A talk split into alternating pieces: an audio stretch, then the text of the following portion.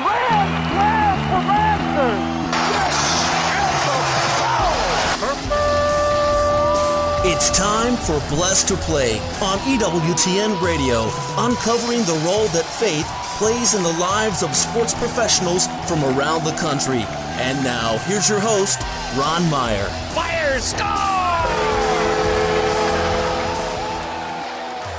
Each year, a national champion is crowned in college football. My guest today was part of the Penn State Nittany Lions 1982 national championship team under head coach Joe Paterno.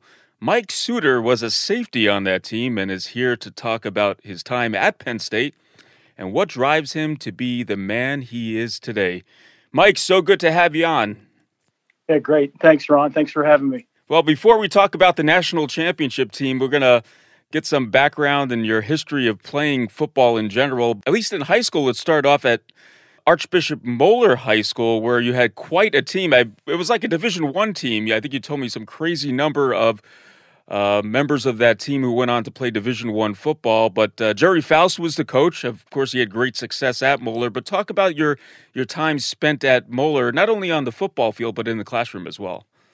Yeah, yeah. Moeller was was a great opportunity for me. My uncle was a coach and uh, and taught there, and I always knew I wanted to go to Moeller, given their history not only on the football field and sports, but also in, in the classroom and their faith formation. So it's just really blessed you know, I lived two miles from the school, and uh, it was just a, a, great experience for me and, and foundational for the rest of my life for sure. Now, you had aspirations to go to the University of Notre Dame. At least you followed that uh, team while you were in high school, but uh, they didn't recruit you, Mike. So uh, you had to play for a, a, team in the state of Pennsylvania, coached by Joe Paterno. Tell us about how you wound up at Penn State and the recruiting process. Sure. Yeah. So, uh, you know, I was a good player, I would say, on a great team. Like you said, we had, I don't know, I think 16 kids uh, that went on to D1 uh, somewhere in, in, the country. And, you know, being Catholic in Cincinnati, Notre Dame was my team.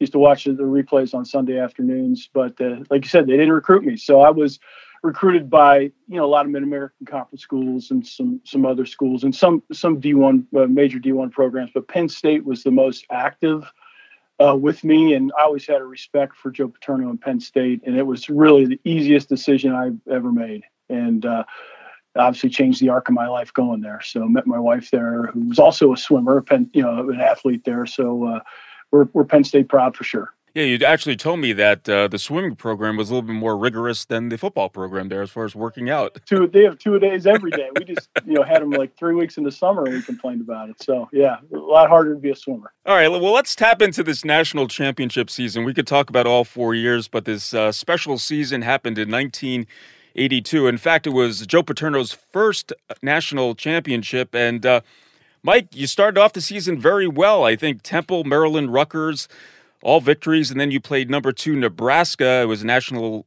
uh, televised game. You won 27 24. They were ranked number two in the country.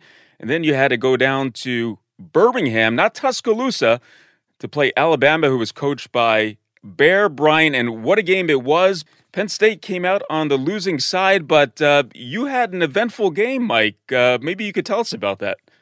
Sure, absolutely. Yeah. So we were, I think, like you said, uh, we were third in the country after the Nebraska game, and Alabama was fourth. And I was a backup safety, uh, backed up free and strong. Um, our starting safety that uh, year uh, got hurt in the second quarter, and I get thrust in, and we were losing. It was a tough game. We were down.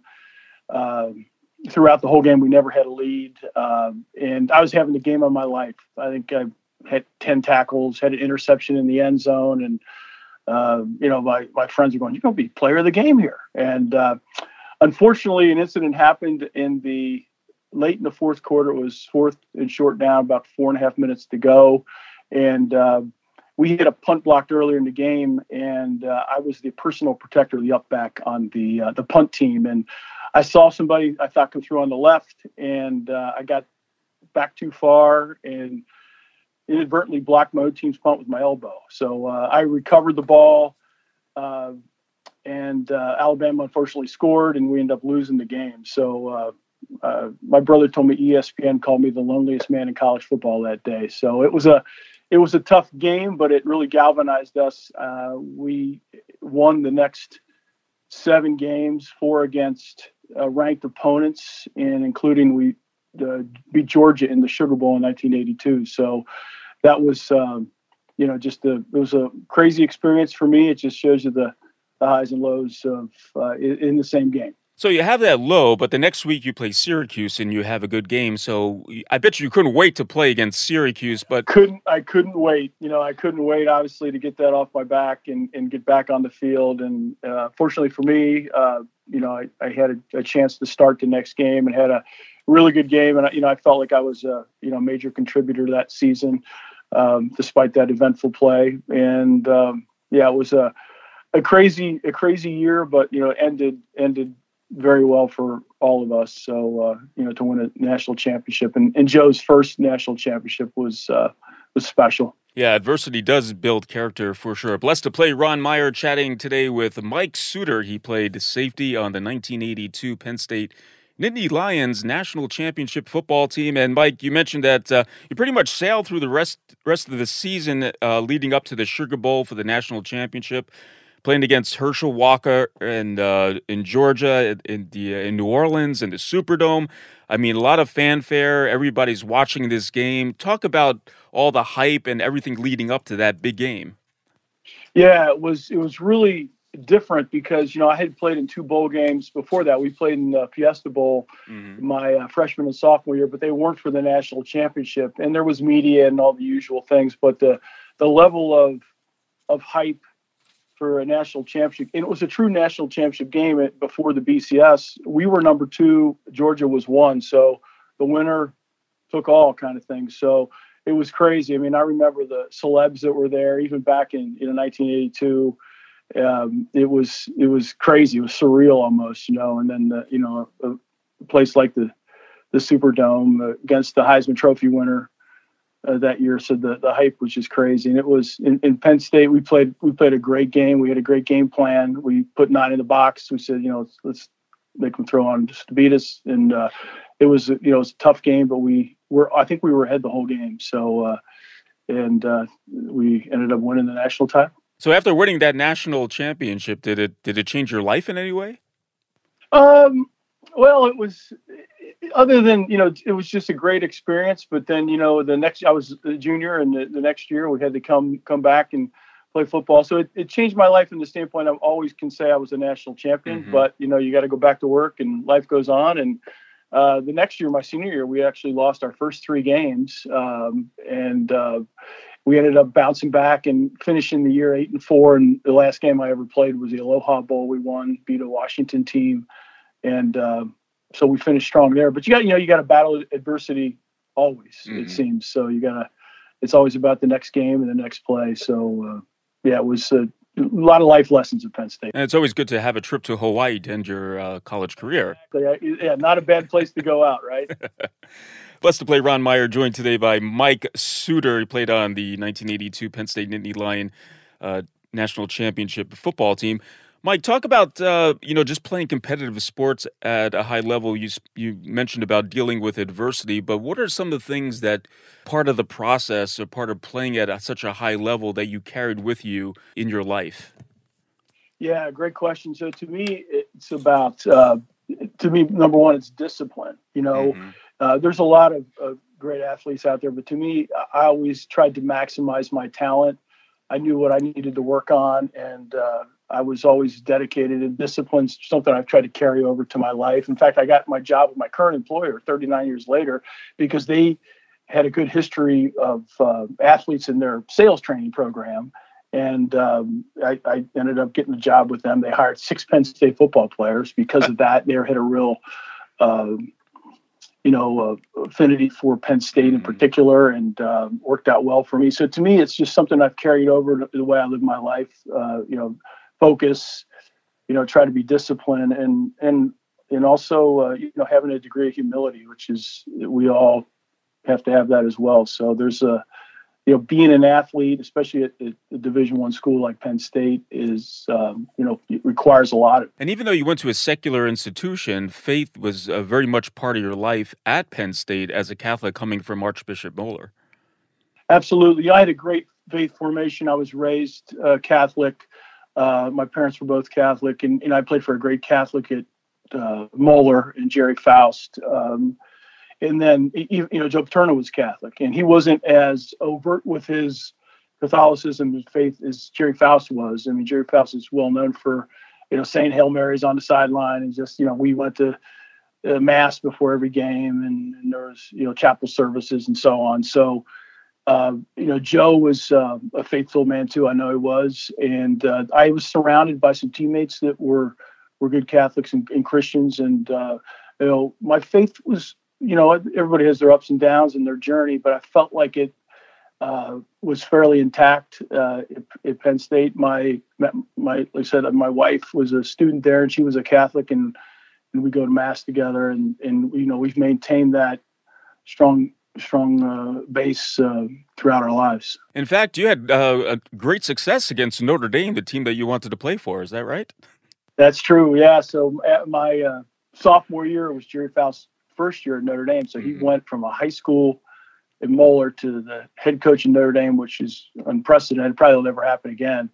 And uh, we actually had Notre Dame scheduled uh, three years in a row, and we're fortunate enough to beat them all three times. So I felt well. I felt bad for for Fuzzy. Uh, it was it was you know bittersweet to to win though. Blessed to play Ron Meyer chatting once again with Mike Suter, former collegiate uh, athlete on the football side at Penn State.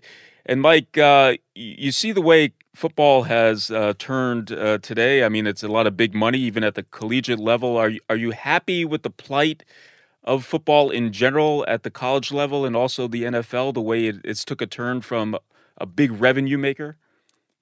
Well, you know, the NFL I think has always been about revenue, but the, I'm a little concerned about college. You know, this whole NIL thing is uh, troublesome to me because you know while I understand you know compensation is important, you can't you can't get a job, you can't work when you're playing you know any any sport uh, because of the time commitment. But this this NIL thing, I think it's a little it's the way I look at it, it's sort of unregulated and they've got to get their arms around that. So I, am concerned about it, Ron. To be honest, I don't know where it's going. I think that the true amateurism of uh, college football is disappearing quickly. Yeah, when you played the sport, it was a much tougher game, wouldn't you say? I mean, obviously the quarterback wasn't uh, handled with like uh, you know kid gloves, and you know they weren't protected as well. But it was a much rougher environment for football in general. Yeah, it was. You know, there worked, and I think a lot of the changes they've made are, are for the better. Mm-hmm. Um, I think some of the things that we did and went through um, would never have happened, uh, you know, today. And uh, by the same token, the kids are so much bigger and faster. I mean, I look, mm-hmm. at, we didn't have anybody that was 300 pounds on our team back in 1982. Uh, but now, if you're not 300 pounds, you can't play the line, right? Mm-hmm. So it's just the the speed and size um, is is incredible, and I think you know regulation on the safety front is is probably a good thing. Yeah, I think so too. As far as concussions go, and you know the injuries that uh, these football players sustain after their career that uh, it rears its ugly head and affects them in their everyday life. So uh, I think good measures on that side, but both the uh, NC2A and the NFL. Well, it's halftime here on Blessed to Play. We'll continue our discussion with Mike Suter, and we'll talk faith on the other side when Blessed to Play returns after this.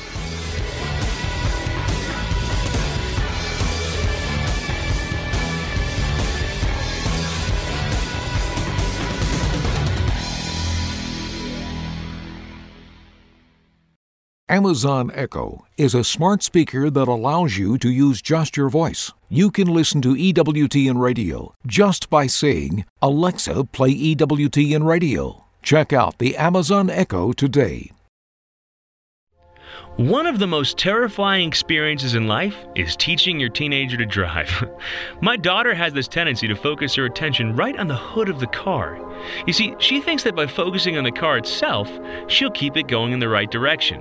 Of course, there's no surer way to crash. Thankfully, she's slowly getting it. You only get where you want to go by fixing your eyes far ahead of your car. When you do that, you end up steering in the right direction. That's why worship is so important. We need a focal point that's far beyond ourselves to give us perspective and to keep our lives heading in the right direction. That focal point is the majesty and greatness of God. Try starting each day with your favorite worship song. And when you pray, don't just ask for stuff. You might end up more stressed than when you started because you sat in the presence of your problems and forgot the greatness of God. This is Chris Stefanick from reallifecatholic.com. Kresta in the afternoon. Beloved and blessed. The Catholic Cafe. No one does Catholic radio like EWTN.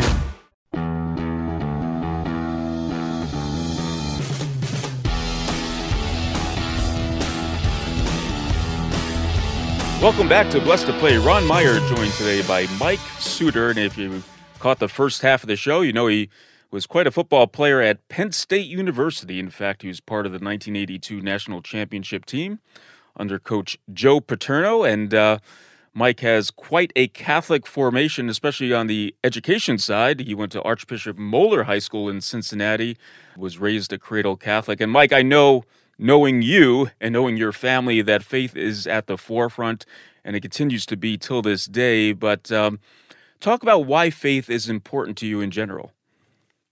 Well, it's, you know, to me, we just have to recognize that that we are, you know, God's creatures, and we are, uh, you know, in the scheme of things, very small, and we have to understand the perspective. And to me, you know, having that faith foundation, you know, early on, I've al- I always believed in God and Jesus, and it, has been just so important uh, for me in, in every aspect of my life. And as I get older, it, I would say I'm becoming a, you know, in my faith journey, a better Catholic, better Christian, and more focused on on that. And I'm always trying to be grateful for all the blessings that I've received and uh, my family and and so on. So it's just for me, it's everything. It starts there, and everything else is secondary. So, Mike, you and your wife raise your your children, and uh, I, I, I think I know one of them went to Moeller, maybe both. But uh, talk about that, raising them as Catholics, and where they wound up at Moeller High School.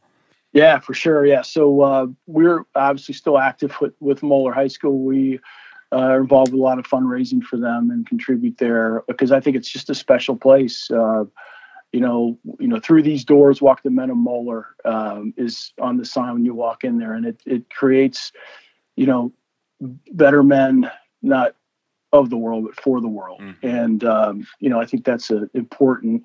And both my boys went there, as you mentioned. Um, we tried to instill them strong faith and and and that they hope they can carry with them the rest of their lives. Yeah, Moeller was very important to me and to us.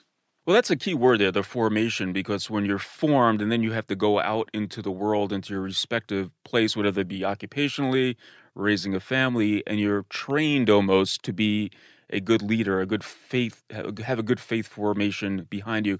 Do you feel that Moeller did that for you uh, in a big way? Absolutely. You know, they're t- big on and still are, you know, servant leadership and giving back um, to uh, to the community and being an example, uh, you know, with your your actions more than words. You know that you know you can tell somebody's a Christian hopefully by how they they treat other people. So, Mike, talk about. I, I always like to get this out of athletes in general. Is that uh, you know what fortifies you in your spiritual life? I know you know what you put in comes out, right? So, what is your go-to prayers or how do you start the day to get you spiritually uh, fortified and nourished? Yeah great question. So to me again i go back to the discipline. I'm, I'm a very ritualistic person too. I like to do my regular things so the what i do in the mornings is i say a rosary every day. I've been doing that for probably 10 years. Mm. um, i read a book called real men say the rosary and it inspired me and i think it's a it's just an awesome prayer. If you can just do that so I, I do that, and I have uh, I'm a dynamic Catholic ambassador, so I, I get the the push, uh, you know, videos from Matthew Kelly, and I'm doing you know best Lent ever now. So I get these push little snippet videos and challenges to make you a better version of yourself, as he likes to say. So you know, those my go-to prayer is uh, is the Rosary. Yeah, it's that's great to hear a guy say that because a lot of times it's misconstrued as uh, you know, the elderly ladies in the church are the only ones praying the rosary, but there's a number of men who like to pray it as well. And uh, what a great scriptural prayer to pray too. Now we're we're uh, we're taping the show during Lent, and Lent is always a great time for Catholics. It's uh, supposed to be a time of sacrifice, of giving up. But talk about this time of the year and what it does for you in general and also your spiritual life. Yeah, so I'm trying to do instead of giving up something this year, what I'm trying to do is even more on the uh, kind of formation side, if you will. So I, there's an app called Hallowed that you're probably familiar with, a mm-hmm. Catholic app, and I'm trying to do their their chat the 40 day challenge. Uh, it's 12 to 15 minutes a day of of reflection and inspiration, different you know different speakers and so on. Um, I'm trying to do adoration, Eucharistic adoration, once a week, and, and get up there and get just centered and um, our church has has that adoration chapel. So those are are two things that I'm doing in addition to the, like I said, the best Lent ever. I get pushed to me every day and, and listening to those uh, videos and challenges. Well, talk about your wife, Shirley. I know she's in, on this journey with you and on the spiritual journey as well. And uh, talk about some of the things you do together to fortify your spiritual life. Yeah. So one of the things that we do is, uh, you know, obviously we go to mass together um, pray before meals and things like that. But we'll walk with the dogs and then we'll say a rosary uh, as well there. So sometimes I get two rosaries in a day. It just depends, right? So we do do that together. Uh, she's she's awesome, as you know. She's very active in our church, and um, you know she is a, a, a great role model for me to try to live, live up to uh, how she you know lives her life for others. So, Mike, let's get into you know uh, one of your uh, your sons who has been a past guest on this show. Brent is a Major League Baseball pitcher for the Colorado Rockies, and you have to sit through games when Brent pitches, and I want to know how that is, but. Uh, I bet your faith comes in handy when you have to watch your son pitch and you're in the stands. Amen, man. so yeah, they got a, extra rosaries for those. Yeah, it's I don't know, being the father of a pitcher is just it's, it's hard. I think if everybody's out there, their kids pitch at any level. I've been like this since he was in little league. I don't know what it is. It's just I agonize over every pitch, you know. And he's obviously pretty good, but uh, you know, it's just it's tough. Uh, but it's been on. What a blessing, right? So he was you know late round draft pick, and you know made it to the to the show. This is his eighth major league season but you know he is grounded you've talked to him you know mm-hmm. he's he's a good kid you know he's balanced and and he knows what's important and uh, you know, it, I like to think some of that was from Shirley and, and, and me, and you know, con- conveying what was important and and that sort of thing. And your other son fulfilled a dream that uh, you had, but never made it to that institution. He went to the University of Notre Dame. He did. Yeah, we're so proud. And what a great school, too. He had a wonderful experience there. As parents dropping him off at Notre Dame, I just felt so blessed and, and, that he was in such a good spot. You know, one of the things they do at Notre Dame, like 80% of the kids go to mass because they have it in the mm-hmm. in the dorms and and Troy's still, you know, great friends with the kids he graduated with now and and uh, yeah, he was smart enough to get into Notre Dame. I wasn't. well, our nation and our country went through some uh, is going through, I should say, some tumultuous years uh, going back 4 years ago. And I know you're in a position maybe to talk to other Catholic men and people who become disheartened on this journey. What would be your message to men or just people in general going through these tough times with faith at the forefront? Yeah, you you got to keep uh, to me what's keep your eye on the Lord, eye on Jesus. You know what's because this this will all pass. You know, we're I'm reading a book right now. It's you know kind of um, sobering a bit. It's called the fourth quarter, you know. So you're, you know, basically in the fourth. I'm in the fourth quarter of my life, and mm-hmm. I want to finish strong because you don't know what you've got, how many days you got left, and mm-hmm. so I would say that what you know, focus on what's important. Um, I'm active in also my church. We have a, a a fathers team group. We've been getting together, and I've been going for close to 20 years. And there's like 60 guys that get up and meet on Friday mornings at 6:03 in the morning, and uh, share faith and just it's men you know, iron sharpening iron is one of the proverbs says, right? So I've found that very helpful to me. Uh, I guess my weekend started off in, in, a good way. You know, early Friday morning, we're we're, you know, talking about uh, things that are important and uh, reading some scripture and that sort of thing, and doing reflections. And so, to me, it's if you can, especially for men, you know, staying connected with other men and uh, you know, and talking more than just sports, right? talking about stuff that really matters. Yeah, and there's some parallels too because I think when you played obviously college football, your your goal was to win a national championship. and your goal as a man or as a child of God is to get to heaven, and they're both attainable, right?